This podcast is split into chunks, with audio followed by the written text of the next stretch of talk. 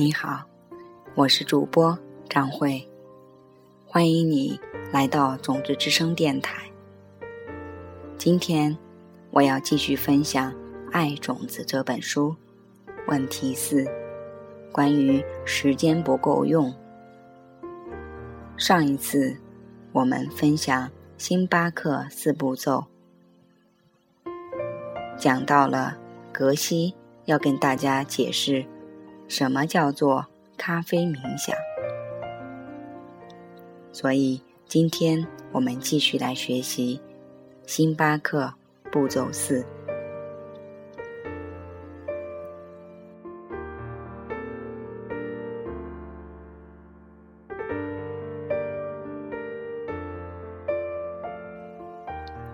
好，我舒舒服服的坐在椅子上说。我的上师是这样教导我咖啡冥想的。他是一名超级严格的上师，是世界上仅有的最后几位在古老西藏完成他们所有训练的大师之一。在我上师所处的时代，西藏是完全与世隔绝的。他不止。从没看过汽车，连自行车也没骑过。我的意思是说，他所处的寺院，距离最近的小镇都要一英里多远。如果需要到小镇去的话，就必须花上大半天的时间步行往返。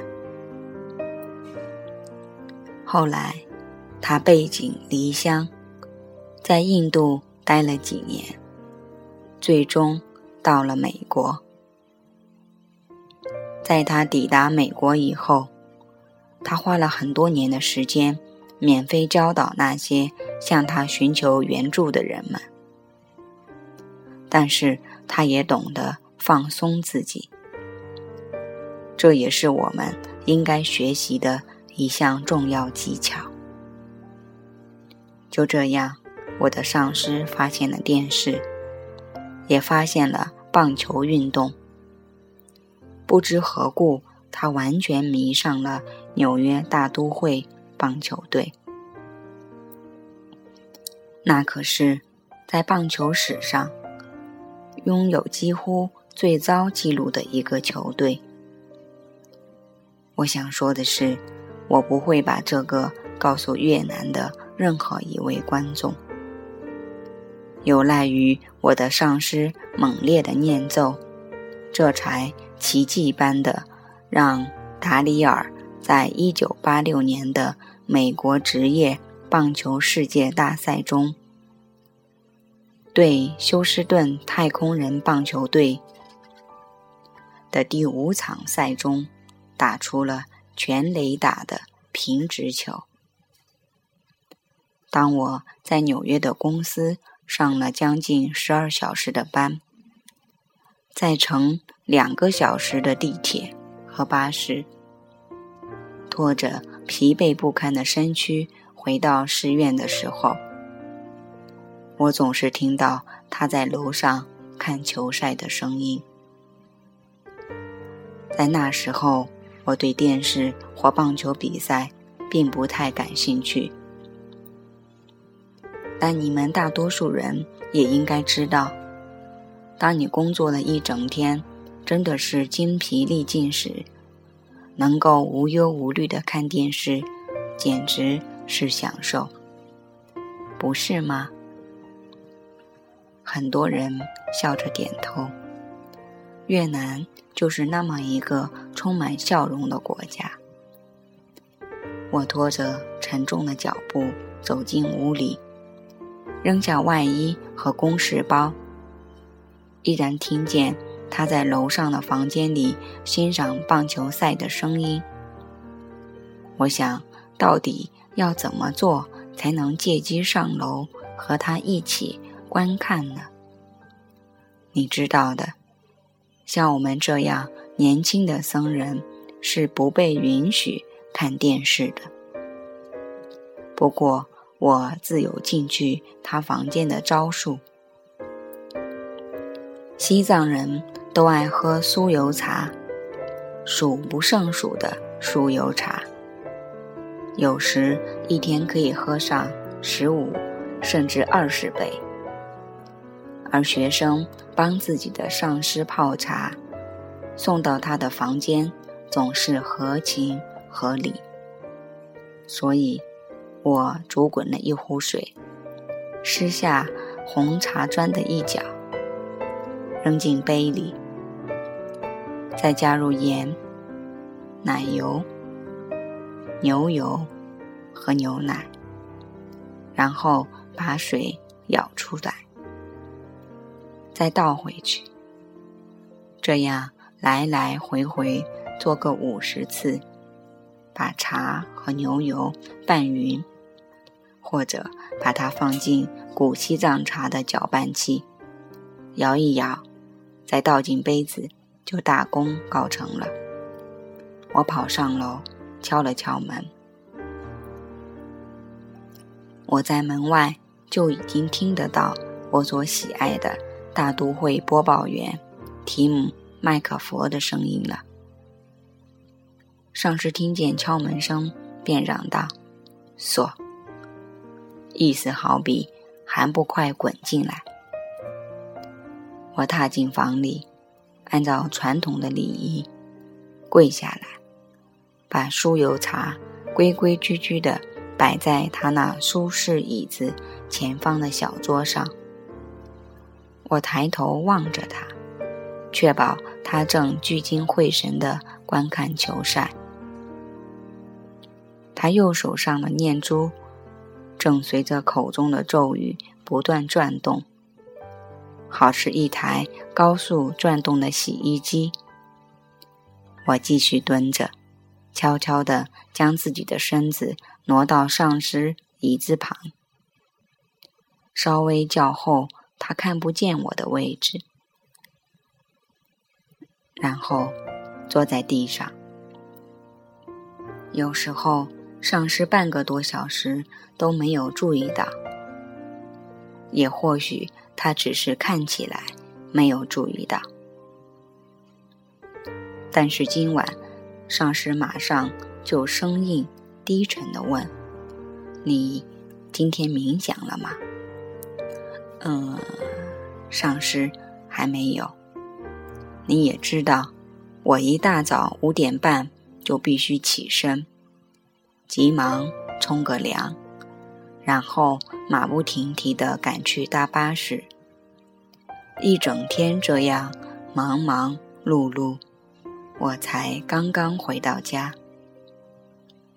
他目不转睛地看着球赛，咆哮道。你必须要冥想。现在，我不禁流露出抱怨的气息。现在，我起身，准备下楼回到我狭小的房间。他捉着我的手，指向他那金色的沙发。那里，他又吼道，又顺手。将我推开，以免我挡到他的视线。坐在那儿，你必须对我的上师的那套沙发有所了解。这套沙发是一名富裕的赞助商赠送给他的，手工制造，得花上约一年的功夫才能完成。沙发的扶手和腿全是深色的抛光硬木制成，而用的是价格不菲、浅黄色的丝绸的布料，再由金线缝制而成。虽然那套沙发在他房间里已放置多年，但是从来没有人坐过。甚至是上师自己也不曾做过。有时，上师会叫你去做一件错事，来考验你到底有没有傻到会去犯错。当你扔的去执行的时候，他们就会骂你。在寺院中，如果这是一件很严重的事，他们很可能会给你念珠惩罚。你以为佛教徒的念珠只有念经的时候才派得上用场吗？你有时到我们的寺院走一走，就会听见西藏版本的“不打不成器”。你会听见用劲抽打念珠的声音，然后就会看到一个年少的僧人一边走出来，一边懊悔的摸着头。每当你真的太调皮的时候，你的上师就会用念珠猛打你的头。这样一来，念珠就会在你的额头上留下一小排。玫瑰色的圆点，在接下来的几个钟头里，你所有的朋友会借机戏弄你，哈哈哈！看谁受了念珠惩罚。我假装随意的用手遮住头，装作在抓痒之类的，说道：“上师，没关系。”我可以到我楼下的房间冥想。他又吼道：“坐在沙发上。”现在我别无选择，只好坐下。如果一位上司需要重复三次他的指示，那你无论如何都会得到念珠惩罚。我坐在沙发上。等着上师专注地看完球赛的紧要部分，然后他又只是躺在沙发上。事情越来越严重了。在亚洲，人们对于脚板有一种忌讳，在很多的亚洲国家，你不能把脚指向任何东西。我还记得。当我拜访曼谷的玉佛寺时，就看到里头的各个角落贴上了“请勿将脚趾向佛陀”的指示牌。那躺在萨师的沙发上，岂不是意味着我得把脚放在上师的东西上？这又是另外一个充足的理由，让我受到念珠惩罚。嗯。上师，其实我不断的练习，现在已经能够全盘了。躺下，我只好躺下。上师摇了摇铃铛，另一个侍者，一名年轻的西藏僧人，便跑上楼来。上师依然吼着：“去帮麦克冲杯咖啡。”咖啡很快便送来了。喝咖啡，我的手不停地颤抖。我试着躺着喝咖啡，而我知道，如果我不小心滴一滴咖啡在沙发上的话，我将受到比念珠惩罚更严重的惩罚。现在冥想。我正要坐起来，上师却摇着头，眼睛还是没有离开电视，说道：“躺下来，躺着冥想。”我从没听过这回事。上师们通常都严格要求我们坐着冥想，并且背部必须要保持挺直。冥想些什么？我一边躺下。一边问道：“我把一只手臂当靠枕，凝望着天花板。嘿，这感觉还不错，既舒服又宁静。我应该会慢慢习惯。”星巴克，上司低沉的回答：“想一想，星巴克。今天你带了谁到星巴克去？我明白他的意思。我带了谁去喝了杯茶或咖啡？今天我倾听了谁的问题，帮助了谁？重点是仅执行星巴克的头三个步骤。你就已经在你的意识中种下了许多业力种子，决定你生命所想获得的，就已经种下了一些种子。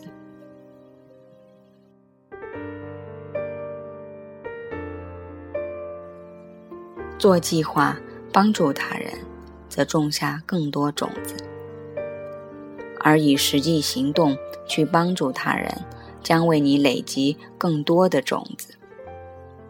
不过，最重要的还是最后这一步——咖啡冥想。最强而有力的种种子的方式，就是在晚上。当你躺在床上时，回想今天所有你给予他人的帮助。如果你想知道我协助建立亿万美元公司的秘密武器，那就是。咖啡冥想，仅仅如此。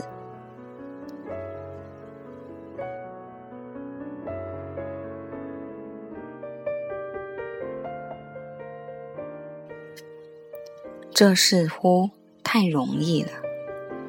我们老是觉得自己必须承受更大的痛苦，才能达成更大的目标。但是事实却可能恰恰相反。当我们身心放松，满足于我们为他人所做的小小善行，这时所种下的种子威力最为强大。这跟骄傲无关，而是我们乐在其中。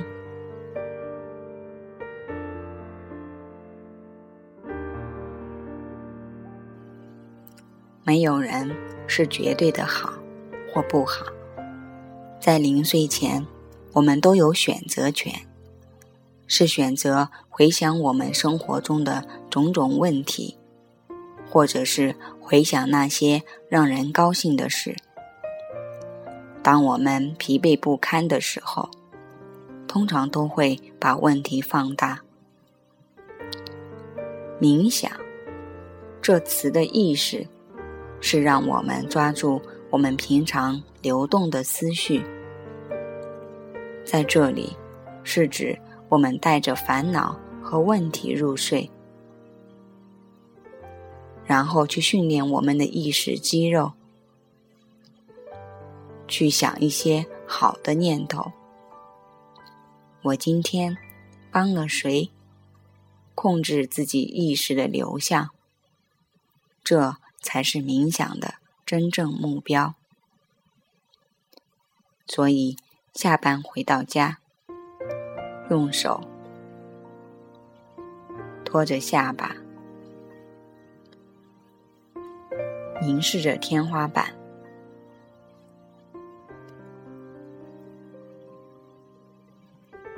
可以坐在床上，或者靠在枕头上。你的脸呈现出出神的状态，正如高中时你想着男朋友或女朋友的表情，猜测下一次的约会时间的表情。说起来，也许匪夷所思，但是发白日梦跟真正的冥想是蛮相似的。不要以为。你必须把双脚打结成一个椒盐脆饼，才能够进入到同样的意识深处。直接进入咖啡冥想就好了。咖啡冥想是星巴克四步骤的最后一步，是在意识中种种子的真正技巧。根据这四步骤。去种下你的种子，你想要获得的必定能实现，既快又强烈。把这四步骤铭记于心，来读完这本书，来引导你生命接下来的日子。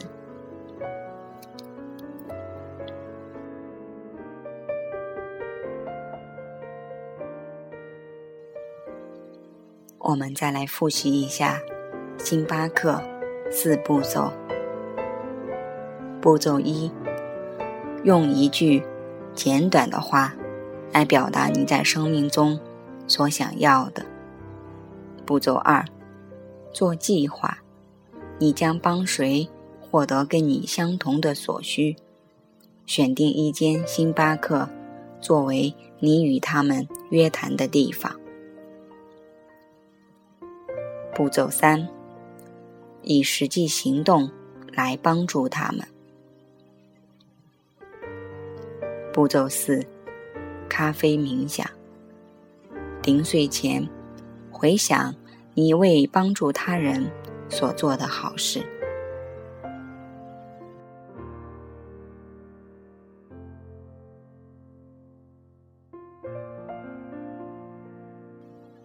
各位朋友。今天的节目已经接近尾声了，问题四也已经完全分享给大家，所以张慧想要说的是，在临睡前，除了去回想自己做过的好事之外，我还会去想一想明天。我计划要帮助谁，做什么样的事情，并且能够沉浸在为他人带来的益处之中，看到他人的微笑，让我觉得非常的幸福。开始做自己的咖啡冥想吧，这是在意识中。种种子的真正技巧。好了，感谢您的聆听，我是主播小爱，我的名字叫张慧，我们下一次再见。